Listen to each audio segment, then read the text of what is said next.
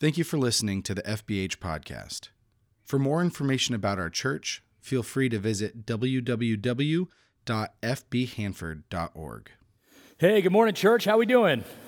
All right, welcome, welcome. If you're new here, my name is Peter Anderson. I'm the senior pastor here at FBH, and we're happy to have you along. Uh, that is, uh, some of you probably know, that is Seventh Street from uh, from a long, long time ago, and so uh, we got that from a postcard, and we thought, you know what? We're going to love where we live. So uh, we are uh, excited about that. Um, but uh, for those of you who don't know me, you may not know uh, that I did not grow up here. Uh, I grew up uh, about an hour and a half north of here, a little little town called Atwater, California. Some of you have probably stopped at a Chevron on your way up to Sacramento or something like that. Um, some of you smiling because you know the Chevron I'm talking about, um, and that's why we're famous. Um, but uh, Atwater actually, it's got a lot of the same vibes that, that, uh, that Hanford does. Atwater, uh, for a long time, hosted a military base. It was an Air Force base called Castle uh, Air Force Base. Um, and, uh, and it was a small enough community, Atwater was, it was a small enough community where everybody knew each other but big enough where you could meet new people, right? Kind of like Hanford, where it's like if you got, I mean, you're probably one of these kids, right? Like you did something, you thought you hid it from your parents, and your parents all of a sudden found out from a neighbor's aunt or something like that. Anybody have that happen to them? Yeah, hand raised, mostly guys. Interesting. Um, but uh, but yeah, so I mean that, that was kind of that was kind of Atwater's vibe uh, as well, um, and and beyond that, it was largely developed kind of by the blood, the sweat, and the tears of, uh, of farmers and dairymen.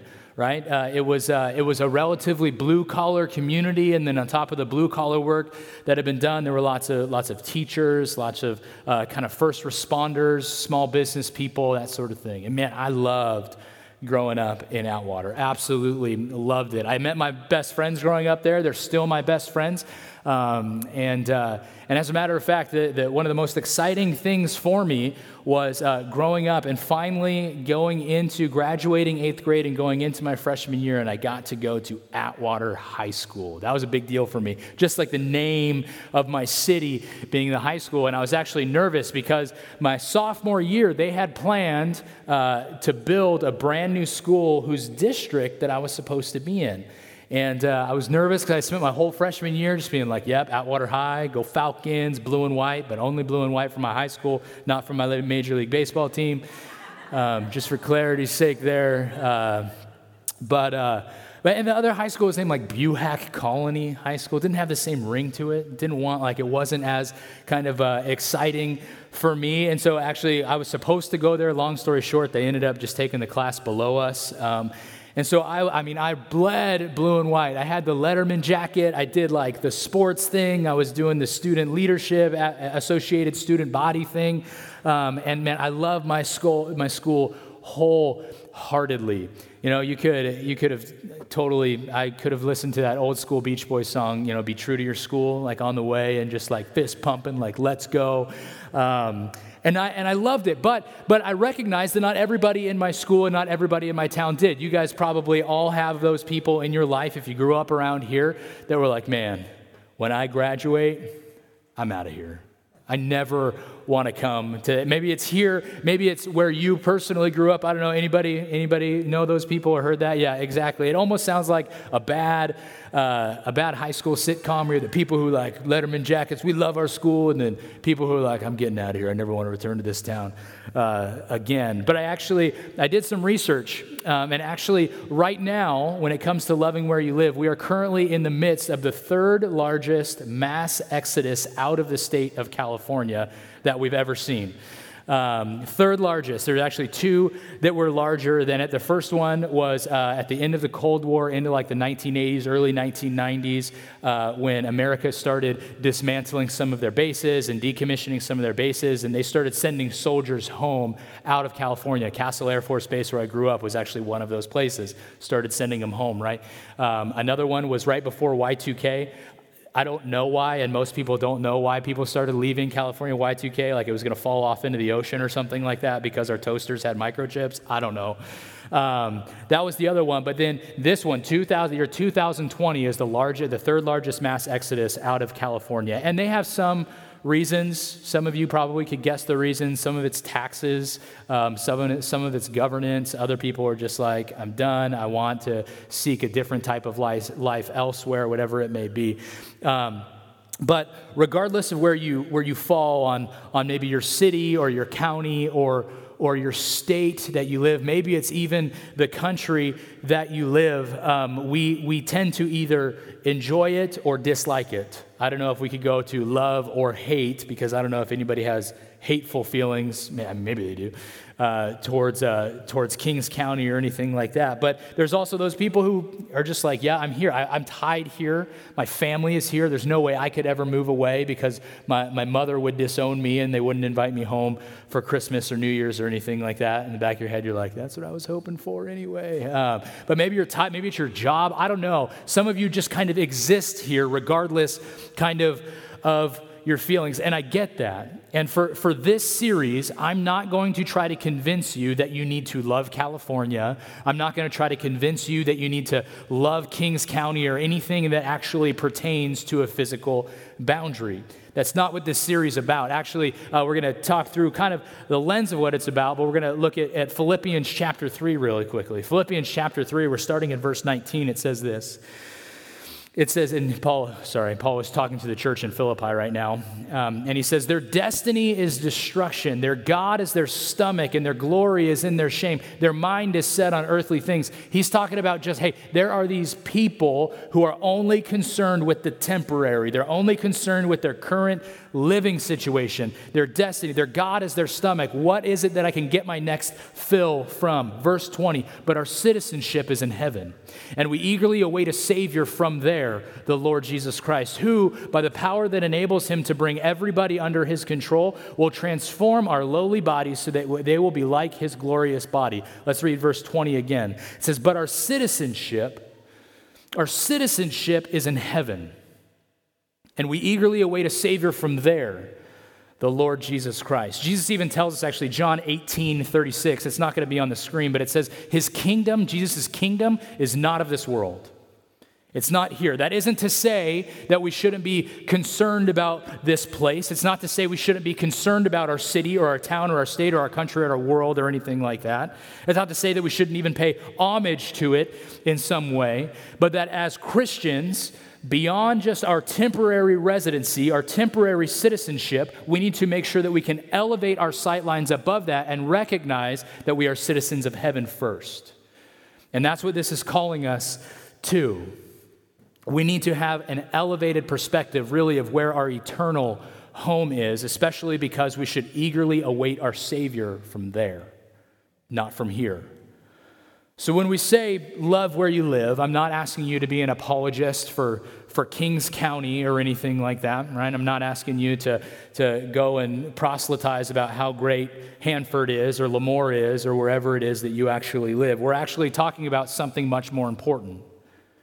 We're talking about our citizenship in heaven. Our elevated perspective really needs to be placed on the completely new outlook that each of us should have when it comes to the people who have been placed in our lives and when it comes to our spiritual life as well. Okay, so we're going to look. Uh, we're going to look then at Scripture now, and we're going to be in Second Corinthians. You can go ahead and flip over to Second Corinthians chapter five. It will be on the screen uh, in just a second. We're going to start at verse eleven. But one of the things that we need to notice this is actually Paul's second letter that we have that he wrote to the church in Corinth. A lot of people think there were three or four letters. Uh, we have two, um, and those two make up 1st and 2nd Corinthians. So we recognize in 1st Corinthians the church is completely and totally messed up. There's a lot of bad things happening in the church in Corinth. And so Paul writes, he corrects that church, kind of gives them a slap on the wrist and be like, hey, knock it off. This is what it is that you're supposed to do. Okay? Sometime in between 1 Corinthians and 2 Corinthians, the church and Paul have a falling out. Okay? And so this is Paul's attempt to continue to reconcile, to preach to that church. We'll get to more of that in just a second, but let's get to verse 11.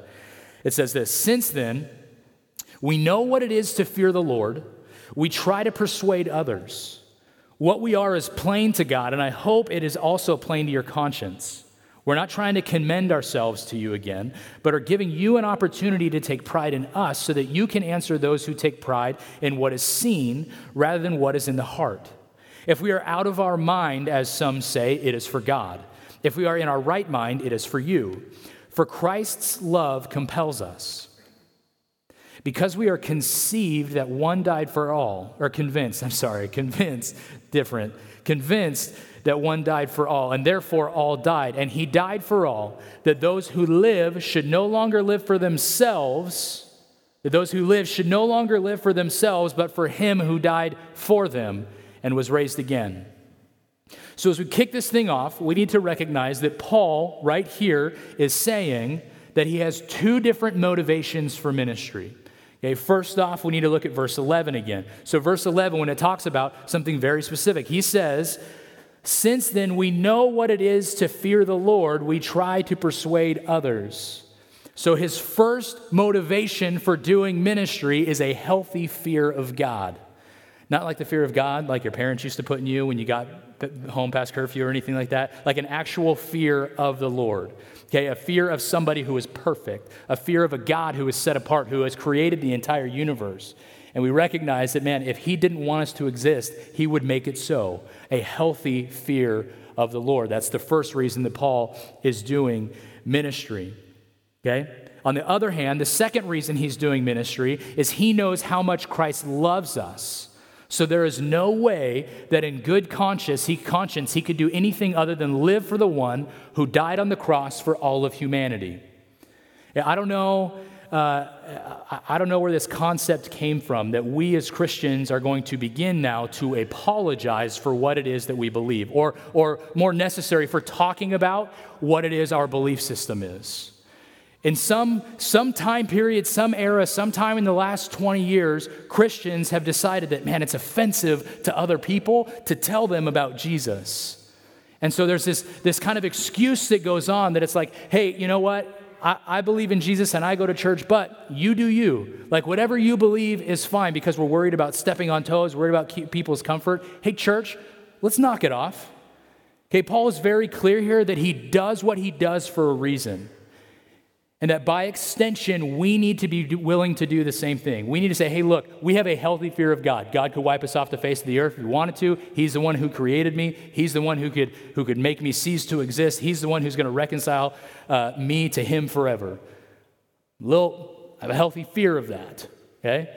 And then on the other side, when you say, hey, and also not just being afraid of God, I'm going to do something, but also I recognize that He sent His Son. His Son loves me so much that His Son came and died on a cross. The, the, the scripture says, Romans says, the wages of sin is death. And so, because of that, Christ died in my place for his or for my sins, and so that I can be with God. For He loved me enough to send His Son to die for me. And so, if I'm afraid of God, if a healthy fear of God, and I recognize that He has an incredible, incredible, deep love for me, that He's willing to die on a cross for my sake, the least I should be able to do is talk about Him. And that's what Paul is saying here in Second Corinthians. There's two main passages, though, where Paul is saying, hey, look, I have to do what Jesus commanded me to do. That's what we're supposed to do. So, what then is the question he has, or uh, yeah, what has he commanded us to do? Great question. Appreciate you asking. There's two main passages. Okay, those are the cornerstone for our mission here at FBH to love God, love people, and serve the world. If you've been around church, these are not earth shattering passages at all. This is a reminder to what God has called us to. The first is in Matthew 22, verses 36 to 40, where he tells us the greatest commandment is to love God and love our neighbors. Right? Someone comes up to him and is like, Hey, Jesus, tell me what the greatest commandment is. He said, The greatest commandment is this to love your God, love your God, love the Lord your God with your heart, soul, mind, and strength. And the second is like it, love your neighbor as yourself. We could paraphrase that to say, love God and love people, right? And then the second one goes beyond that. It's found in Matthew 28, 16, and 20, where it tells us to go and make disciples of all nations, baptizing them in the name of the Father, the Son, and the Holy Spirit. It's not weird that we have to love God, we have to love people, we are serving, we are going to the world right? That's not on accident. This is what God has called us to do. And because God has called us to do it, and we have a healthy fear of God, and Jesus loves us enough to be able to do it, then it's our responsibility to go do it. That's what we're supposed to do. We need to recognize, though, that we like this whole idea of not sharing our faith really comes from from us trying to ease somebody's temporary discomfort right? we don't want to rock the boat if we talk about Jesus, all of a sudden, man, I, I know where I stand in this relationship presently, but if I start talking something uh, about something as serious about like Jesus or politics, right, then all of a sudden I don't know where this relationship is going to go. Can I just say, if you're worried about talking about one of those two of those things, make it be politics. Leave politics out of your vernacular completely if it comes down to between Jesus and politics. Let's talk about Jesus. Let's have that conversation. Okay? We need to assume that somebody's temporary comfort is not more important than their eternal salvation. Hear that. We need to make sure that somebody's temporary comfort is not more important than their eternal salvation. It is not more important than their soul. And Paul here in Corinth, man, he is like, he's not messing around. See, at the time of this writing, remember I talked to you about Paul and, and the church in Corinth kind of had a falling out? Okay, at the time of this writing, the church in Corinth had rejected Paul because of his status in society. They didn't think Paul was actually important enough right? Paul would have been like a PR nightmare for, for like anybody trying to like for a startup, right? He, this guy was a complete and total disaster. He was, he was poor and probably looked poor as well. Yeah, he worked a manual labor job. Um, he was oftentimes homeless. He was beaten regularly, so you got to imagine his face was slightly disfigured. Okay? He was not attractive, and he was a terrible public speaker. Like, there's nothing about that that you're like, I want to go follow that guy. There's nothing about that. So the church in Corinth was like, look, I don't trust your leadership because, because of kind of the way that you are. I don't trust that, which is ironic because Paul is actually the one who set up the church in Corinth in the first place. One of my favorite ironies there. Like, we don't trust your leadership. I started you. Eh, sorry, you're ugly, right? So, the church in Corinth didn't think that, you know, it was good enough, that he was good enough. And so they asked Paul to prove himself as a leader. And so that's really where this comes from. He Paul tells him that he shares in the ministry that he does, or why he does. He reminds him that we're all followers of Christ who did something, Christ who did something more incredible on the cross than any other king would be willing to do for his subjects. He died. Any other king would not be willing to do that. But he willingly said, Nope, yep, I am going to do this. So, in that, Paul reminds them, I do what I do because I fear God, who loves me enough to send his son for me, even when I am nothing. Even when I do not deserve it. This is why a lot of people, especially first century Jewish people, had a real difficult time with Jesus being the Savior. A really, really difficult time. Because what, what type of conquering hero comes in and gets nailed to a cross? Doesn't make sense. Cross is a disgrace, cross is a curse. It doesn't make any sense. But this is where it gets fun. 2 Corinthians 5, verses 16 through 21. And this is where our direction is going to come from. So let's keep reading. It says this So from now on, okay, word so, right? When you hear that word so, you have to go back and look at why it's there. Okay, so we just established that Paul said, hey, look, we do this because we have a healthy fear of God and Jesus loves us a whole lot. So, from now on, we regard no one from a worldly point of view. We regard no one from a worldly point of view. Though we once regarded Christ in this way, we do so no longer. Therefore, if anyone is in Christ, the new creation has come. The old has gone, the new is here. All this is from God who reconciled us to himself through Christ and gave us the ministry of reconciliation that God was reconciling the world to himself in Christ, not counting people's sins against them, and he has committed to us the message of reconciliation. We are therefore Christ's ambassadors. Let's read that again. We are therefore Christ's ambassadors, as though God were making his appeal through us. We, we implore you on Christ's behalf, be reconciled to God. God made him who had no sin to be sin for us, so that in him we might become the righteousness of God. That's a big chunk, meaty piece of scripture right there, those verses. And there's a lot to unpack, but we first just need to understand what the meaning of reconciliation is. Okay? Reconciliation. You guys have probably reconciled at some point in your life, right? The dictionary defines it. It says, uh, cause to coexist in harmony to make or show to be compatible, right? For you guys, or for a lot of us, it was on the way to church, my husband was driving too quickly. And so we had to reconcile by the time we got to the parking lot, right? Something else. So when we talk about the idea of reconciliation, we're talking about the idea of a mended relationship in this context, okay? And so when it consistently says, hey, we are going to be about the ministry, the message of reconciliation, being Christ ambassadors, we employ you on Christ's behalf to be reconciled to God. We have to understand what that means. How has our relationship been reconciled to Him? And so we have a bro. We first need to recognize we have a broken relationship with God. We need to be reconciled to God because all the way back in Genesis, Adam and Eve decided to go take a walk, take a bite of some forbidden fruit, and fracture our relationship with Him. It has been broken. And so that's what you see throughout the entire Old Testament is a broken relationship with God, a fractured relationship, a distortion of what the relationship was supposed to be.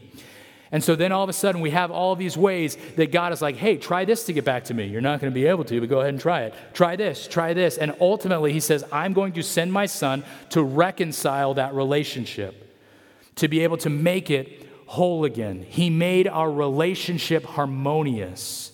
And because we are now reconciled, we now get the opportunity to be ambassadors of Christ. That's what Paul is saying here.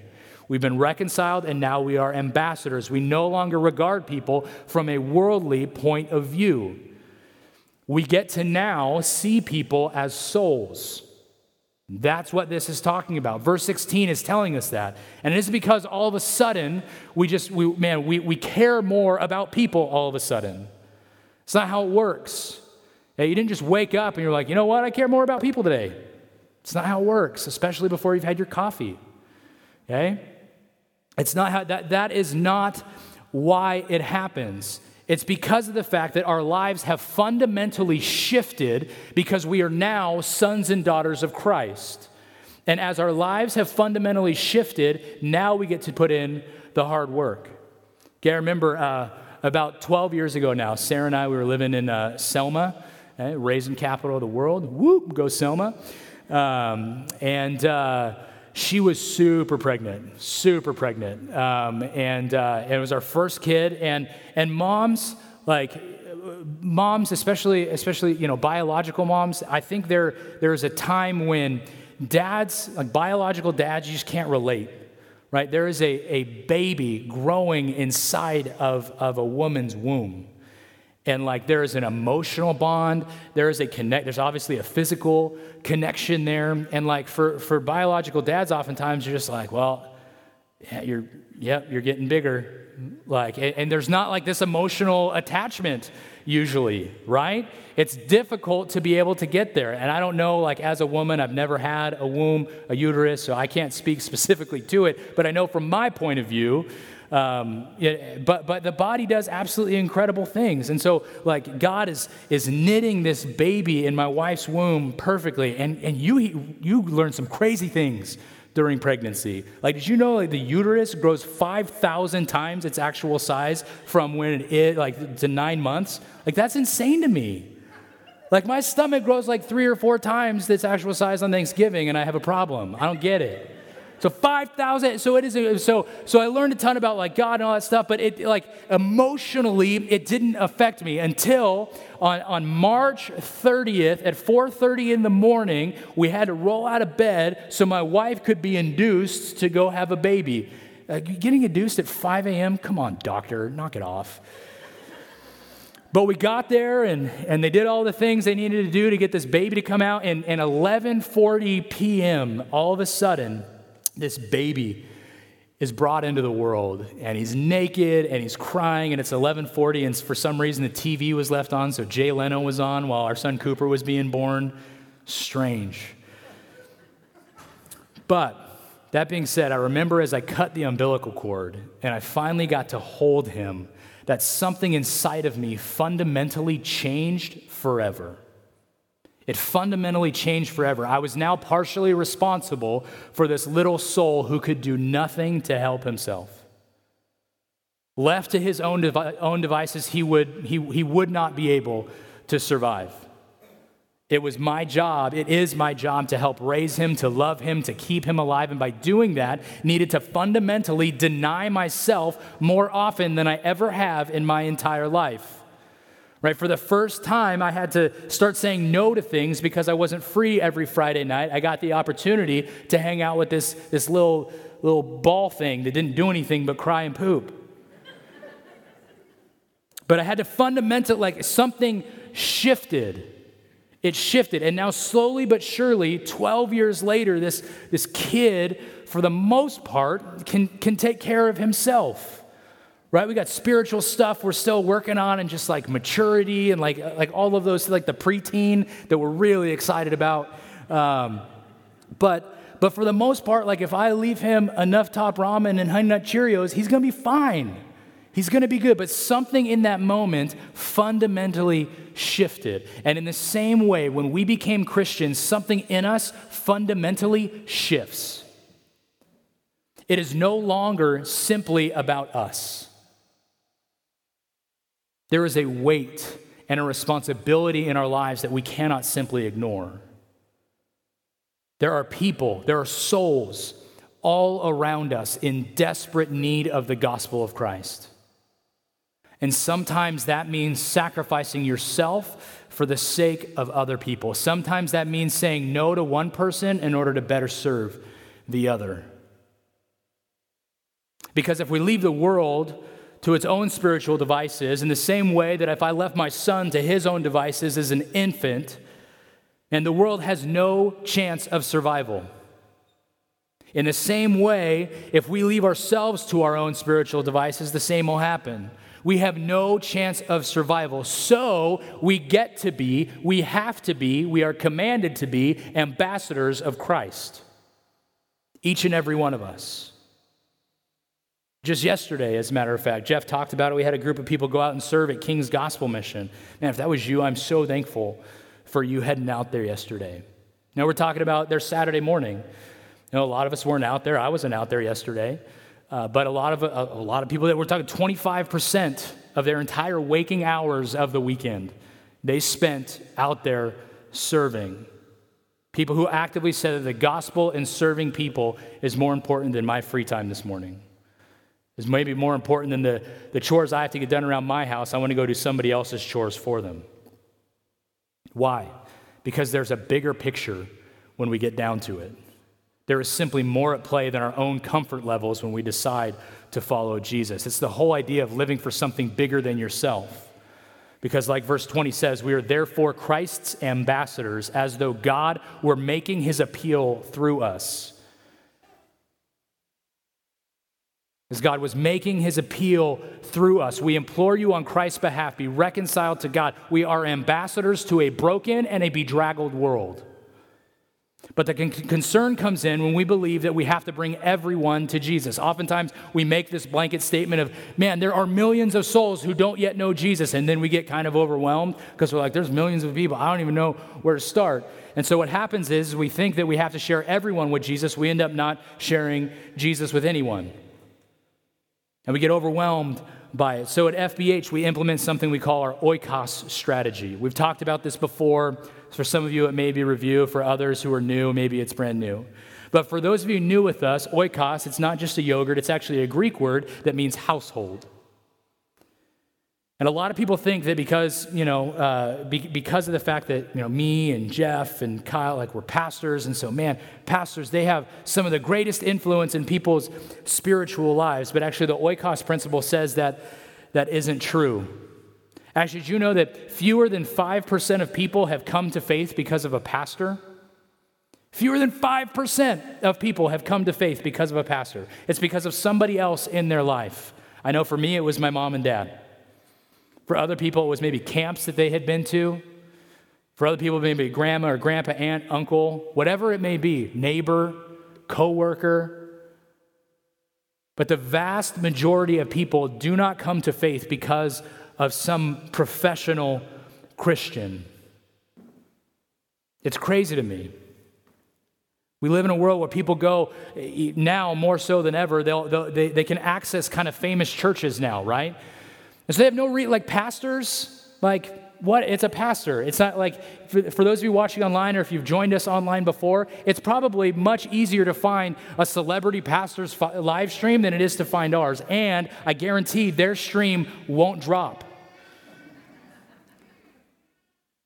Like it's much easier to be able to do that. So, so when we start assuming that church is about a pastor or church is about a building or church is, is uh, you know, about the experience that we have on Sunday morning, we are selling church short. Actually, you know something kind of funny?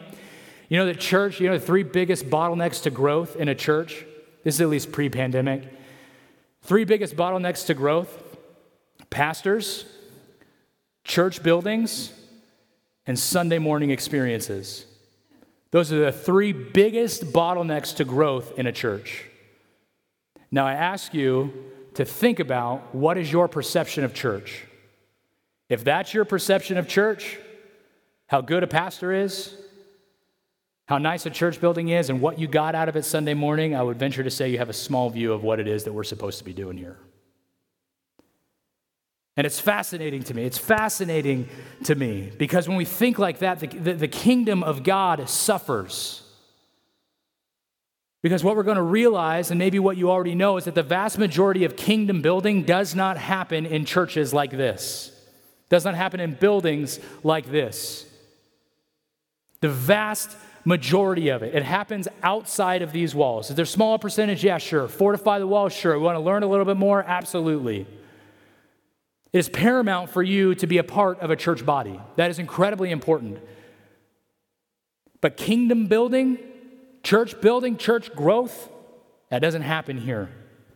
That happens in your individual lives. You know, Sunday morning experience, if all you're in it for is the Sunday morning experience of, oh man, that pastor's great, or we do or we don't have to wear masks, or we're singing the song I want to sing or, or not want to sing, or whatever it may be that you're going to get upset about this week, that we're going to get upset about this week. If that's your view of church, you're missing what church is about. Because church isn't about this, church is about connection.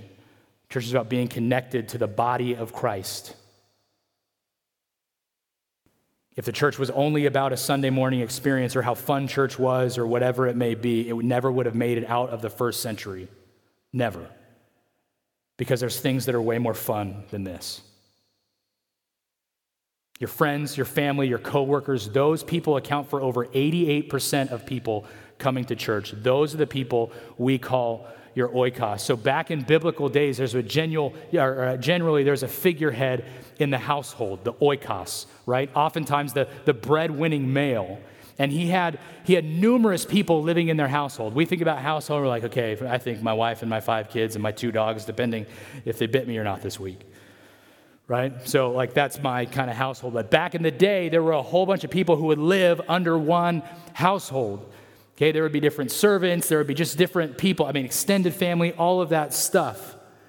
So, this Greek term was one that didn't just mean someone's family. Your household, your oikos, would represent frequent and meaningful relationships. These were all of the people underneath the shield and underneath the protection and the care of one person. These are people who were in direct relationship and community with one another under the care and shield and protection of one person. Let's go back to when my life fundamentally shifted into being a dad. My son, Cooper, at that point was underneath my shield, my protection, and my care, and he will continue to be until he is outside of my household. On March 30th, 2000, just kidding. It's the same way we need to use this concept in our relationships that we have. Your oikos are people you're in direct community with on a regular basis. We would say, and this is how we would define it everyone has 8 to 15 people that God has both supernaturally and strategically placed in your life to make an Im- impact for the kingdom of God. Why? Because we are ambassadors of Christ to those people that God has put into your life. We are ambassadors of Christ, as Paul says. And those people are in your neighborhood, they're in your city, they're in your workplace, they're on your social media feeds. These are people who are where you live. So, being a Christian, being somebody who has dedicated your life to Christ, you have the responsibility to love where you live. Each and every one of us do. And if the Savior of the world tells us to love people, I think that's a good enough mandate for us to do our best to get beyond those kind of preconceived notions that we have of others. But how is it that you love people? And this is the portion where I think some of us miss the point, and I'll wrap up with this. We can't fully love people until we fully introduce them to Jesus. Let me say that again. We can't fully love people until we fully introduce them to Jesus. So, again, the idea that I'm going to have my beliefs and you can have yours, I'm going to venture to say you're not being loving. Because you have the best news possible. You have an opportunity for them to understand and have a relationship with God. You have an opportunity to share with them how they are able to get to heaven. And one of my favorite quotes, it was one of my favorite quotes for a long time. It's not so much anymore, but uh, a lot of people like to post this. It comes up on Facebook feeds every once in a while, but it's, guy, it's by a guy by the name of St. Francis of Assisi. Anybody heard of that guy? Maybe some of you think Assisi. It's Assisi. Um, he just changed it because he got made fun. No, just kidding. Um, but this was a quote. It went something like, Preach the gospel at all times and when necessary, use words. It's a good quote, strong quote. Sounds so good. I disagree with it fundamentally. Here's why. When you care about something, you talk about it, you share about it, you tell people about it, right? Just the other day, a couple weeks ago, actually a couple months ago now, we had Vice President Pence and his wife come out to, to Lemoore Naval, Naval Air Base, right? Naval Air Station out there big deal. And, and Dave Fox, he's, he's uh, a member of our board here at the church. And he was so excited that he actually got to be part of, part of like driving different people around on the base. And, and, uh, and I didn't know it was going to happen. So I, he, he's at church the next day, and I walk up. I was like, hey, Dave, how's it going? He's like, hey, let me show you something. And he takes out his phone and he shows me a picture of him and the second lady of the United States that he had. And he goes into this big story, and they're sharing scripture and all this cool stuff. And, and I just thought to myself, as I was writing this message, I thought, I wonder if, like, instead of doing that, Dave maybe was like, you know what, I'm gonna do, I'm not gonna tell anybody about this encounter that I just had. I'm gonna just simply, I'm just gonna live like I met the second lady of the United States. That's what I'm to do. I, like everything about me is now to be a little bit different because I had an encounter with the second lady of the United States, and he was to wait until I came up to him and was like, "Dave, something's different about you. Did you meet the second lady of the United States of America?" He's like, I'm so glad you finally asked. Let me tell you about what I know about the Second Lady of the United States of America. We don't function like that in any capacity unless it's our Christianity. Why? because we're too worried about rocking the boat. We're too worried about different people's comfort levels. We are ambassadors of Christ, not ambassadors of comfort. I'm not saying go out and yell at people. I'm not saying go on the street corner. There's some people who are great at that. There's some people who are terrible at that. There's some people who are great at that. I'm not asking you to do that. I'm asking you to invest in those relationships that you are already connected to. The 8 to 15 people that God has both supernaturally and strategically placed in your oikos. Why? Because you're ambassadors of Christ, you fear God, and Jesus loves you a whole lot, so you should probably do it. That's our responsibility. When you're excited about something, when you've had a fundamental shift in your life, like those of us who have said yes to Jesus have. You share that. You tell people about that. And that's how you love where you live. Amen, church? Let's pray. Heavenly Father, God, I'm thankful, man, for these, these people in here. I'm thankful for those joining us online as well. God, I'm thankful for your church. I'm thankful that your church is the plan A to the world that there's no backup outside of your son coming back. So God, I pray that we would just we would just get busy move like moving the ball down the court. That would be willing to understand that we are indeed ambassadors of you, ambassadors of your son, that we've been reconciled to you forever. And it's our responsibility to share that reconciliation. Father, I pray we would be a church about that. And maybe there's those in here who are like, you know what, I, this whole thing about Jesus and like I I need Jesus to be a part of my life. Maybe it's not that big of a deal. Maybe for you, like, you know what, I've been a part of church for a long time and I think I just need to commit. Wherever it is you are, with head still bowed and eyes still closed, if that's you today and you want, you are willing to make a profession of faith for Christ, I, I ask that you would just pray along with me in the quietness of your heart. And say, Father, A, I'm a sinner in need of a Savior. God, I fall short of your holiness every single day, your perfection every single day. I'm not worthy of your love or your son's love. But God, I be I believe that you sent your son to die on a cross so I could be reconciled to you forever. And I believe he loved me enough and you love me enough to be able to send him to do that. And see, I choose to follow you every single day that I would be an ambassador of Christ, that I would represent you well in my community, in my city, in my state, in my country, and in the world. As I recognize that my sight lines need to be elevated to one of recognition that I am a citizen of heaven first. And our responsibility is to represent you well. So, Father, we love you. It's in your Son's name we pray. Amen.